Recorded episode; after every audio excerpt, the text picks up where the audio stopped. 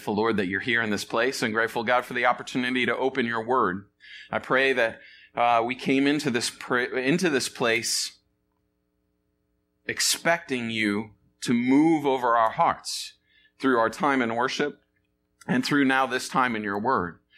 I pray, Lord, that uh, we wouldn't just take a Wednesday night just because it's a Wednesday night and there's nothing better to do, Lord, but we would actually come into this place hoping that you would uh, meet with us and encounter us, Lord, and, and that we in, in this encounter would, would come to know you more and would come to love you more, Lord, and that we would leave this place just filled with your joy, full of your spirit. God, pour out your spirit as we study your word now. And Lord, I just pray that um, as a church, as individuals, Lord, that the liberties that you give us, Lord, that we wouldn't abuse those things, but God, we would use them for your glory. So teach us your ways, even in the midst of, in the midst of this chapter, Lord, and in the midst of this time. I ask in Jesus' name. Amen. Amen.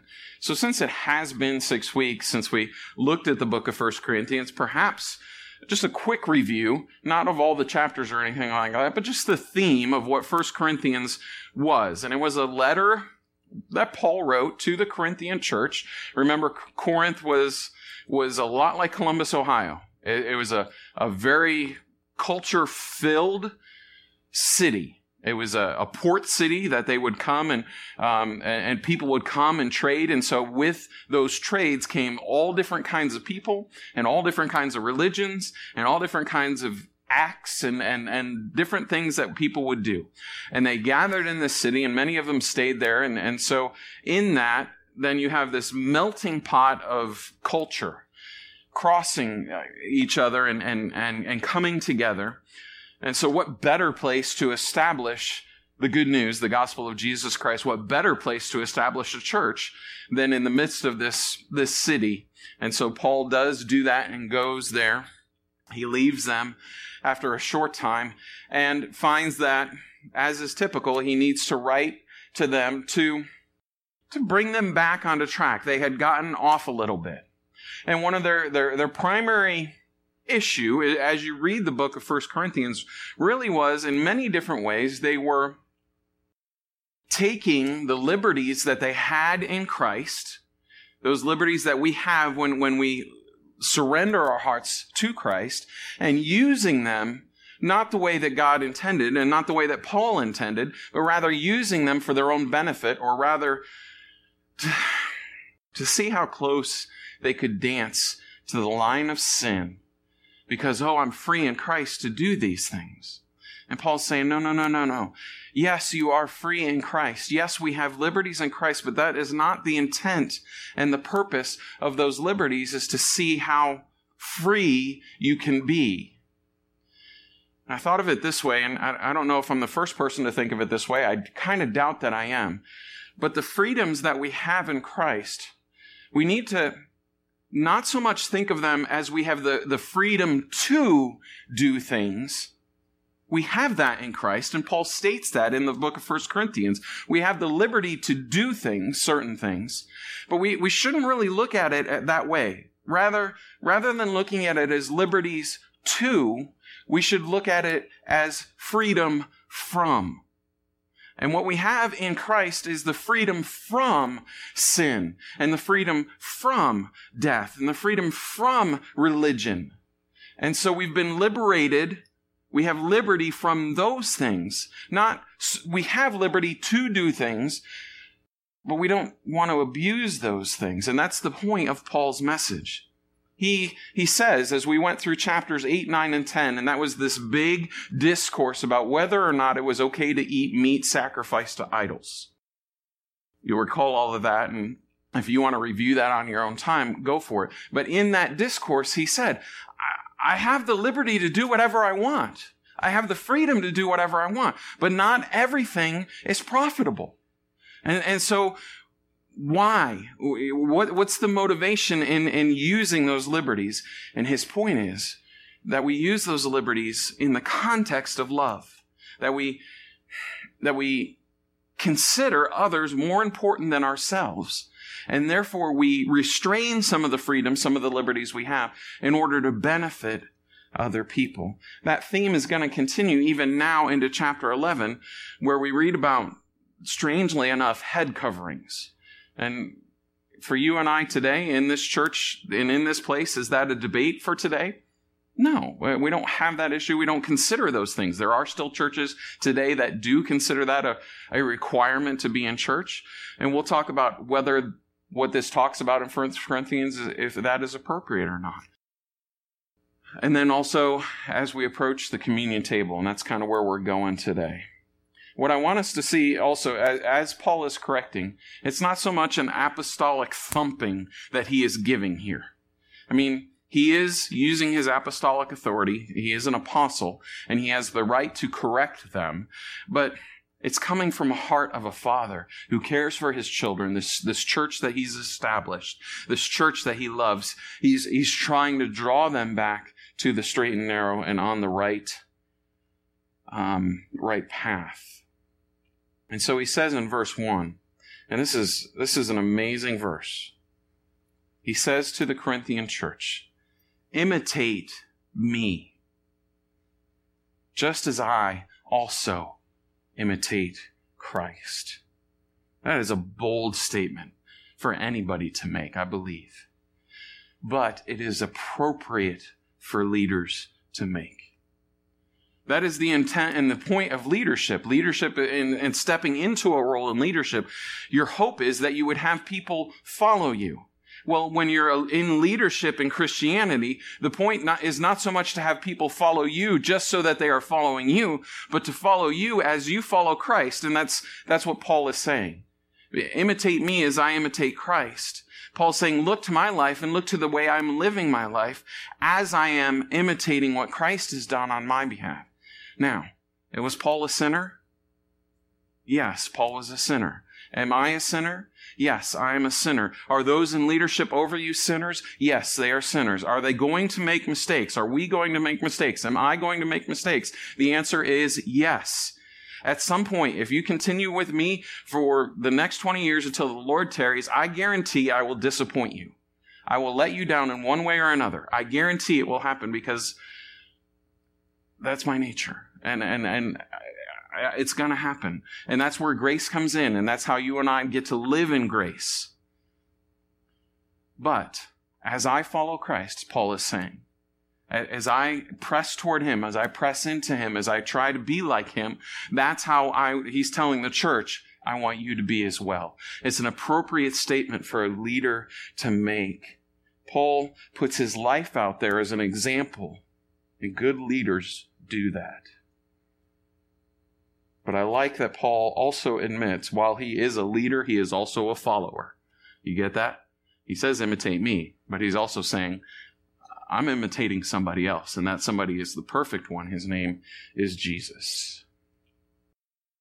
He says in verse 2 Now I praise you, brethren, that you remember me in all things and, the, and keep their traditions just as I delivered them to you.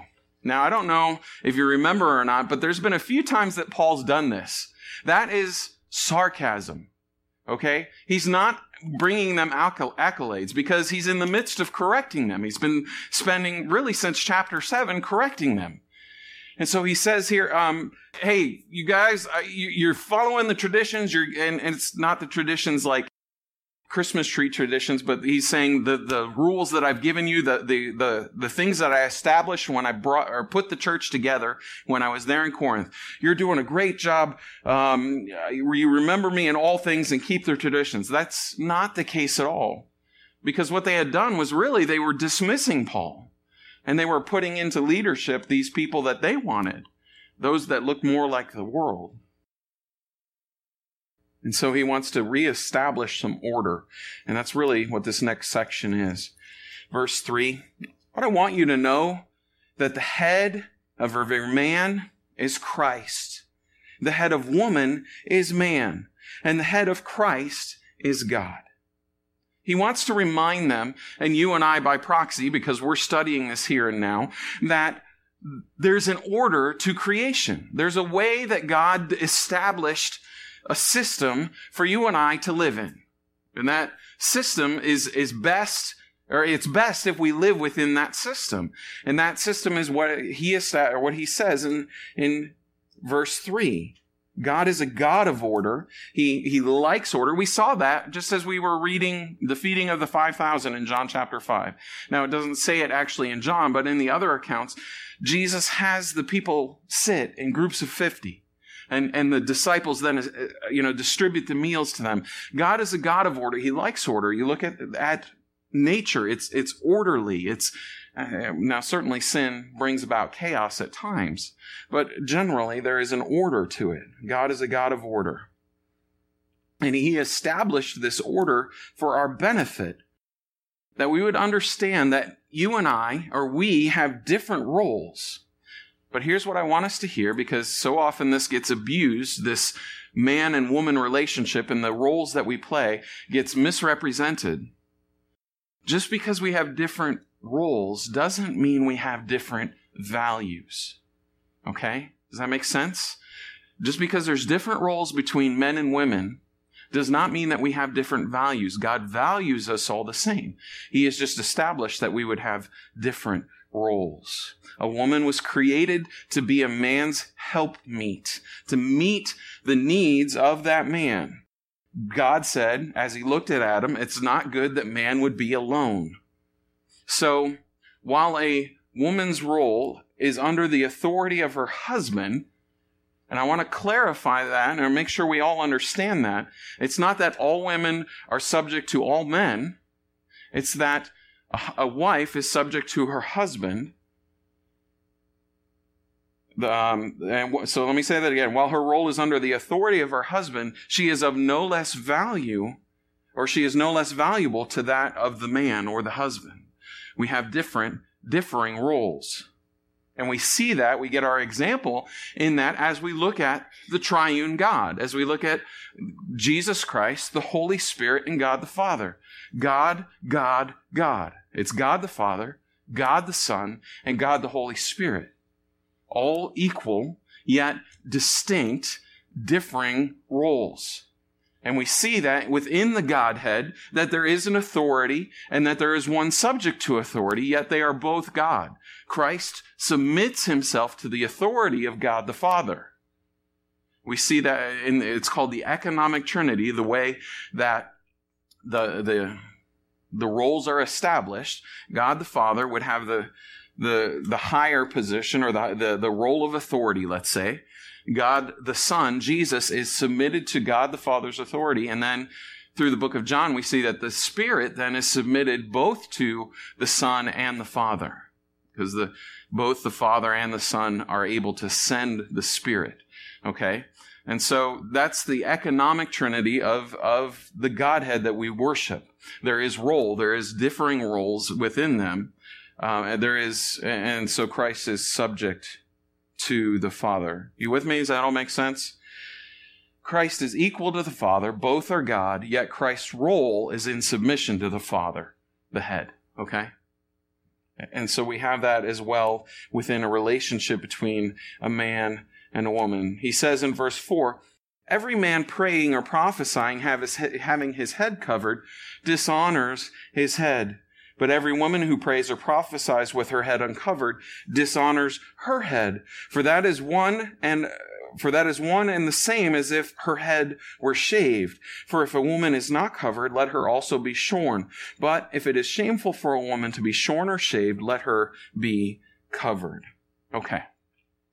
What we need now is perhaps just a little bit of insight into the city of Corinth and some of the culture that was happening in that city in that day and in that culture and at that time, all women, all women wore head coverings. Okay, when they went out in public as a sign of their submission to a, a, man in, in marriage or, or their father, if they were unyet married, they would wear a head covering to show that they were, were under an authority. And that was done by all women save one group of women. And that group of women were the temple prostitutes that were in the temple of Aphrodite. Those women would walk the streets without a head covering, saying that I'm available. I can be bought. And then if they were very licentious, they would actually go and shave their heads as well. Okay? And so that group of people were the only, that group of women were the only women that would go out in public without a head covering. So then the Christian church comes in and the teaching comes that, hey, we are free to do what we deem or what we want in Christ. We have the liberty, Paul would say, to eat meat sacrificed to idols. But like he says, it's not all as profitable. And so these women would then say, well, I don't have to wear a head covering anymore. And as they went out in public, then, what they were doing, at least to those in the public, were identifying them as temple prostitutes. Or at least maybe misunderstanding what they were, their message was. They weren't saying, I have liberty in Christ. They were saying, I'm available. That's what the world saw it as.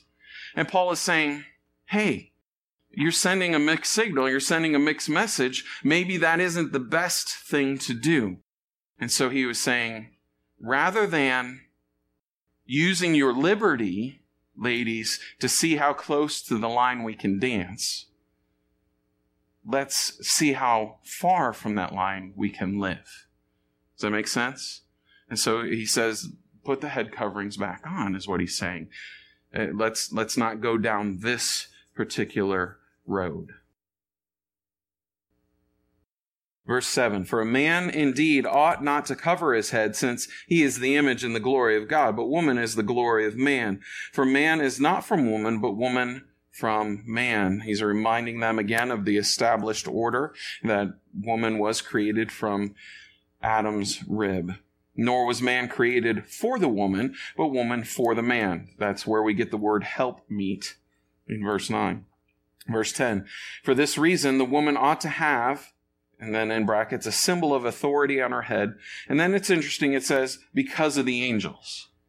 Now, there's been a whole lot of debate about what that means. And, and like David Guzik said as I was studying him, he's like, David said, hey, I was okay with what Paul had to say up until this point. I kind of got it, and I understand what he was saying that we didn't want to mix cultures and what have you. But all of a sudden now he says, because of the angels, a woman should wear covering on her head. What, what is that talking about? And like I said, there's been a whole lot of debate about that. Am I going to figure it out for you tonight? No. I'm not real sure what it would mean. This is the one explanation that I tend to lean toward. I believe that it means that as we gather, the heavenly host takes notice as you and I come together to worship God in this place, that it isn't just us gathering, that there are principalities, there are authorities, there are angels watching us and observing our gathering together. And I believe that when we abuse our liberties or violate the order that God has established, that bothers the angels because they are wanting to fully give unto God all the glory that's due him. And part of that would be the order that God has established. That we would walk in that order that God has established. That is part of our worship to our God. And the one thing that I thought that might support that idea is when we read the book of Revelation and John is taken up and he is brought into the heavens, he sees an angel and he falls down as though dead. He worships, he falls down as though to worship that angel. And what does the angel say? Dude, get up. I'm a, I'm a created being too. You're violating the order that God has established by you worshiping me. I don't want that to happen. And he immediately tells John to get up. Worship God. And so, as we gather, I believe what might disturb the heart of a, an angelic being would be when we use our liberties to violate the order that God has established. I think that would might perhaps bother them. And so that's what I think it might mean here in verse 10. And then he says in verse 11, Nevertheless, neither is man independent of woman, nor woman independent of man in the Lord. And this is a great reminder for you and I, as he does establish order and that we have different roles, although the same value, we're intertwined. God saves us individually, but He saves us into a body. And, and then as we get married and as we have families, and even as we act with one another in the body of Christ, God has intertwined us. Man is not independent of woman, nor independent of man in the Lord. We are, are conjoined or joined together as we serve Christ. For as woman came from man, even so man also comes through woman, but all things are from God. Yes, Eve was created from man, but ever since then man has been coming from woman, being born of woman. Judge among yourselves. Is it proper for a woman to pray to God with her head uncovered? Does not even nature itself teach that if a man has long hair, it is a dishonor to him? Now, that statement is, is very interesting as well. And as you can imagine, as Calvary Chapel got started in the late 60s and early 70s, when the hippie movement was in full swing, as, as Chuck Smith opened the doors to those hippies, you can imagine the wrath that he received from a lot of fundamental churches that would say, How can you do that? How can you let those long haired boys or men into your church? They're sinning. And so very often it said, as I was studying, that Chuck would get this question, be it on the radio or via mail or however, that uh, how could this, how could you allow this to happen? And he says, look at the sentence again. I, uh, uh, it's very interesting. It says, does not even nature itself teach? He doesn't say God is teaching at this point. He's saying nature is the example as we look to them. Doesn't it teach itself that if a man has long hair, it is a dishonor to him? Doesn't say a sin. Just simply says a dishonor. And so what they had done is taken this verse to an extreme that I don't think Paul intended to take it. He's just simply saying, hey, nature itself teaches that for man to have long hair, it is a dishonor to him. Now, what does that mean? Well, long is a relative term, is it not? I mean, I can look at Russ's hair and I say, dude, you got long hair right? At a quarter inch. In, in comparison to what I have, he has long hair. So long is a relative term, is it not? So what is long? Who uh, decides what long is? we really can't say. I had long hair for a long time, and God said that's enough. and He made it fall out. if God wants you to have short hair, He can arrange that. But if a woman has long hair, in verse 15, it is a glory to her, for her hair is given to her for a covering. I think what Paul is saying in all of this is to say, you know what? In almost every culture for all time, women, as a rule, had longer hair than men. Now, were there were those rules broken at times? Certainly they were. Certainly at times men had longer hair than, and everybody says, what about Samson? Yes, what about Samson? Or what about, you know, Paul at times had long hair, right? I mean, he had, because he would take the vow of a Nazarite. He would let his hair grow out. And so what are they,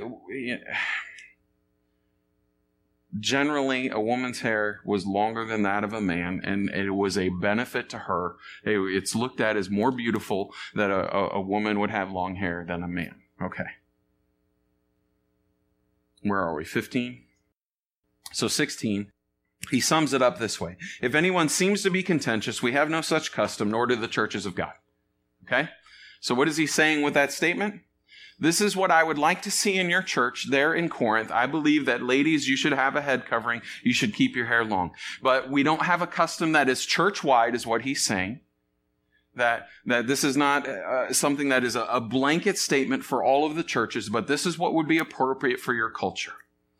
And the way that, so that what you and I can look at is in, in this discourse on head coverings is, is it appropriate now as we look at our day and our age and our culture that you and I would wear head coverings? Is it common for women to wear head coverings today out in public? No, you don't see it very often one one or two groups of women generally do the amish the mennonites and that's their when you see that you you know who they are.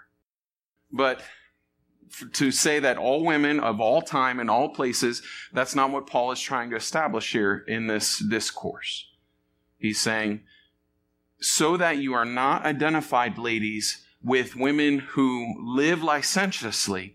Let's do the best we can to stay away from looking like them. Let's look different than from them. I encourage you to wear a head covering. Does that make sense? The way we teach it today, the way I teach it in my house today is, ladies, my girls, we don't dress the way women in the world dress. We have a standard of modesty that we would impress upon you so that we don't look like we are out giving a booty call. That we, and so we have a, a different standard that we express to our girls to say, let's try to remain modest. And that's how we look different than the world. I think that's what Paul is encouraging in these verses. Okay? With me? Now he's going to turn the corner, turn the page, and say, uh, head toward this idea of communion. Verse 18 For first of all, when you come together as a church, I hear that there are divisions among you, and in part I believe it. For there must also be factions among you, that those who are approved may be recognized among you. Now he's revisiting the idea that he brought up way back in chapter 1 that there were divisions among them, that they were not living in unity. Remember the whole conversation. I am of Paul. I'm of Apollos. I'm of Cephas. Well, I'm of Jesus. And, and so they would say, well, I'm under this teacher, and so I don't have to listen to the authority of this teacher. And Paul sets all those things aside. We are all under Christ, is what he determines. And so now he brings that idea back up that there's divisions, and in part he believes it, and there are factions, uh, divisions among us, among you, rather, the church at Corinth. Therefore, when you come together in one place, it is not to eat the Lord's Supper. For in eating, each one takes his own supper ahead of others, and one is hungry and another is drunk. What? Do you not have houses to eat and drink in? Or do you despise the church of God and shame those who have nothing? What shall I say to you? Shall I praise you in this? I do not praise you. And so he is very adamant in this section. He is correcting them strongly in this section. And sometimes you need to do that with your kids, this church that he's established. I don't praise you. You guys are, are messing this up. And so what is he talking about as he's introducing the idea of communion? Well, again, some, some culture information. When they, as the church in those days, would gather for communion, the intent and the purpose of remembering what Christ had done, they very often would have what they called agape feasts, or what you and I would call a potluck dinner. How the church got the name potluck, I'm not really sure. Pot providence, whatever you want to call it. It's what we do after church on Sundays. It's the same basic idea. They would gather to eat, they would fellowship together, and at the end of that time of fellowship, they would have a time of communion. Now, what was happening and the issue that Paul was having is that they were using their liberties for their own gain. And the wealthy in that day, uh, they were generally the ones that brought food. And so as they brought food, they would say, well, I'm sorry, you're less fortunate than I, you don't have the money that I have, you go to the back of the line. And because I brought the food, I get to have the first choice of what food is here. And so they would then take their plate and they'd heap on everything that they wanted and bring up this big pile.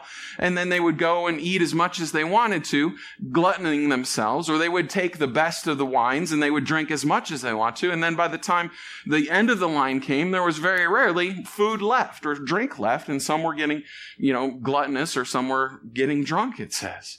They were abusing this. And, and so Paul's saying, you're not acting in love. He's telling them you guys, you're, you're, considering yourself as more important than others, and the, the definition of love is completely the opposite of that to consider others more important than yourselves. They were not operating in that love. And then he says in verse 23 For I received from the Lord that which I also delivered to you, that the Lord Jesus, on the same night in which he was betrayed, took bread. Now, this is an interesting statement, I think, because Paul was not at the table, was he? He was not one of the 12 that were in the upper room there at the Passover before Jesus was crucified. Yet he says, I received from the Lord that which I also delivered to you. How did he receive this from the Lord? Well, it could have happened one of two ways. We know that Paul spent some time in the desert after the road to Damascus experience. He spent about three years in that time, I believe that the, the Spirit of God came and visited him often and, and, and taught him the ways of God and demonstrated to him the, the, how the Old Testament points to that Jesus is the Messiah. It could very well be in those experience in the desert time that he had that Jesus came and, and uh, helped him understand what the sacraments were. Don't know that for sure. Possibility of one thing happened. Another option would be as he was welcomed into the fold of the churches and established and then sent out that they would experience communion together, him and the disciples or the apostles now, those that were there with Jesus. And so he didn't receive it directly from Jesus, but through the apostles, he understands what is happening at the communion table. And now he is using his authority, which God has given him, given him to say, this is the way it's supposed to go. So 23 again. I received from the Lord that which I also delivered to you, that the Lord Jesus, on the same night in which he was betrayed, took bread. And so now he's going to lay out for us the communion table. And when he had given thanks, he broke it and said, Take, eat. This is my body, which is broken for you. Do this in remembrance of me. In the same manner, he also took the cup after supper, saying, This cup is the new covenant in my blood. This do as often as you drink it in remembrance of me.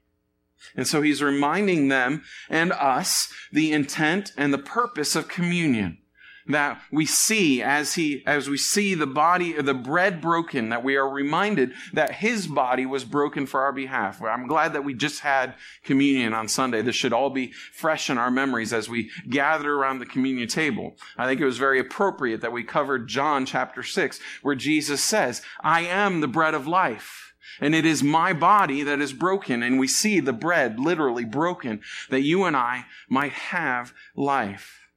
Now, how was Christ's body broken? Do we understand that?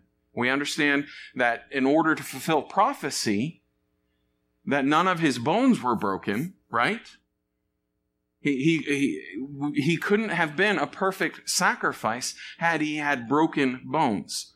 That would make a sacrifice unfit. And so, as we see the Roman guard coming to break the legs of those that were crucified that day, Jesus had already given up his life, and therefore his legs were left unbroken. He was pierced through the side, but it would have gone underneath his ribs and into his heart, and so his ribs remained intact. So then, how was his body broken? Well, it was in the scourging. It was in the stripes as Isaiah would say, that he took for you and I, that his body was broken. And those 39 lashes that went across his back with glass and bone into the, the straps that were dragged across his back. That's how his body was broken. And in that breaking of his body are we healed, is what Isaiah says. And so as we gather at the communion table, we remember that Jesus lifted up the bread it blows my mind to think that he lifted the bread and gave thanks for it. Knowing what it represented, knowing that it represented his body broken. And he said, Thank you, Lord. Thank you that I can endure this, that these people might have life, that these people might be healed. That is awesome. That is just wonderful that he would do that for us. And then he says, after supper, he lifted up the cup and he said, This is the, the blood of the covenant shed for the remission of sin, that you and I might have forgiveness. I love that. The cup that he raised, and we talked about this as we went through um, Easter week this year. I loved the way that that unfolded this week, this year, as we gathered each night during the, the week before our, uh, the Resurrection Sunday. Very powerful time. And as we looked at the Seder meal, and how that was established, the, the Passover meal, that they would lift up four different glasses of wine, each one representing a different thing. The cup that Jesus lifted is the cup that came after the meal. It was the third cup. And in the Passover, the cup that he lifted was the cup of redemption. That was the meaning of the cup that he lifted in the Passover meal. It was the cup of redemption, reminding the Israelites that they had been redeemed. They had been pulled out of the yoke of slavery. And he lifts that cup and he says, Hey, this is a new covenant in my blood that you are redeemed. We are redeemed, shed by the blood shed on the cross. It is a new covenant, but it is the same idea that we have been redeemed, the, the cup of redemption.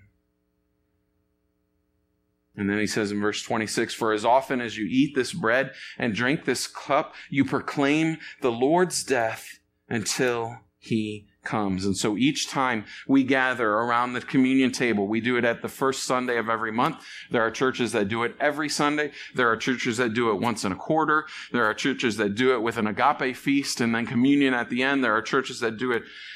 Is there a set rule on how often we should have communion? No. There isn't. It just simply says, when you do have communion, you do this in remembrance of what Christ has done. And so he says, as often as you eat the bread and drink the cup, you proclaim the Lord's death until he comes. I love that. Each time you and I take the bread and drink the cup, we are both remembering what Christ has done. We proclaim his death, but we are also anticipating that he is coming back. We proclaim the Lord's death till he comes. That as you and I gather, as we ingest the bread, as we drink the cup, that we are both remembering backwards and we are looking forward to his return. That's what we're entitled to do, or that's what we're encouraged to do through this chapter in that verse. Therefore, whoever eats this bread or drinks this cup of the Lord in an unworthy manner will be guilty of the body and blood of the Lord. But let a man examine himself, and so let him eat of the bread and drink of the cup. What is Paul saying? That we shouldn't be coming to the table stuffed because we were gluttonous at the meal beforehand, drunk with wine because we imbibed ourselves and we lived as close as we could to the line of sin. That we shouldn't come to the table in an unworthy manner. That we, you and I, should examine ourselves. Now, I want to be clear about this. What Paul is not saying is that you have to figure out a way to make yourself worthy so that you can come to the table. Because there isn't one. It's not saying, hey, you get your life right and then you get to come to the table. And I think if you read it in the King James, it lends itself to that understanding. And that's, that's not what Paul is trying to say. Paul is saying, as we approach the table of communion, that we approach it with reverence in a holy manner to say, I, I, am fully understanding what exactly this is. This is, as I ingest this, this is the body broken. This is that Jesus took the stripes that I might be healed. And as I drink of the cup, this is a, that Christ had to shed his blood for me to have remission of sin. I can't come to the table in a worthy manner because I'm not in my, in, in and of myself. But as I surrender my heart to Christ, He makes me worthy and invites me to come to the table. And so that, as we examine our heart, that's the position that our lives, our minds should take, is to say, I'm not worthy, and that's why I need this time at the table because he makes me worthy. For he who eats and drinks in an unworthy manner eats and drinks judgment to himself, not discerning the Lord's body. For this reason, many are weak and sick among you, and many sleep. For if we judge ourselves, we would not be judged. Paul's saying, hey, examine your heart. Come in a, in a reverent way to the table of God we, we, we shouldn't be coming as, as gluttonous or, or drunk to the table, not discerning the Lord's body. Notice he, he doesn't say, you are subject to, or, or he, he eats and drinks judge, the judgment to himself in verse 29. It doesn't say the judgment, but rather just judgment. The judgment that would come with God's correction. And he said, and, and the way we understand that would be in the light of verse 31. If we would judge ourselves, would we not be judged? And he's saying if we would come in a reverent way, then we don't have to worry about being judged. But when we are judged, we are chastened, or chastened rather, by the Lord, that we may not be condemned with the world. So there's the the idea of correction from God. Therefore, my brethren, when you come together to eat, wait for one another. But if anyone is hungry, let him eat at home, lest you come together for judgment. And the rest I will set in order when I come. More examples of how the Corinthian church had used the liberties that are given to us in Christ to benefit themselves rather than benefit others. We need to consider others more important than ourselves from the way we dress to the way we eat. We place others' needs in front of our own. Now, that doesn't mean when I close the service on Sunday and walk back there that there are a hundred people going, no, you go first. No, you go first. And nobody's going first. now, that would be a nice thing to do, but there can be order there as well. But perhaps you don't need four brats. I don't know. Maybe you do. Maybe this is the only meal somebody gets, decent meal that they get every week. So maybe we need to consider other people in front of ourselves. In the way we dress, in the way we talk, in the way we work, in the way we act, in the way we play, in everything that we do, that we might bring Him glory. Amen? Let's stand, let's close in prayer. God, I'm so grateful that you invite us to come to the table and to examine our hearts, Lord. We want to honor and glorify you with our lives. And Lord, we have fallen short. Every one of us has fallen short at one time or another in the way that we have brought you glory. But your grace is sufficient. And I'm grateful for that, Lord, that the body, your body was broken, that your blood was shed, that we might have the forgiveness of sin. We need you, Lord, so much. And so uh, I'm just grateful, God. I pray that these words to the Corinthian church we might place on our own hearts and our own lives, that we would consider our others more important than ourselves, that we would live our lives to bring you glory and to, to love other people, God, placing their needs in front of our liberties. Open our eyes to that, God. In Jesus' name. Amen.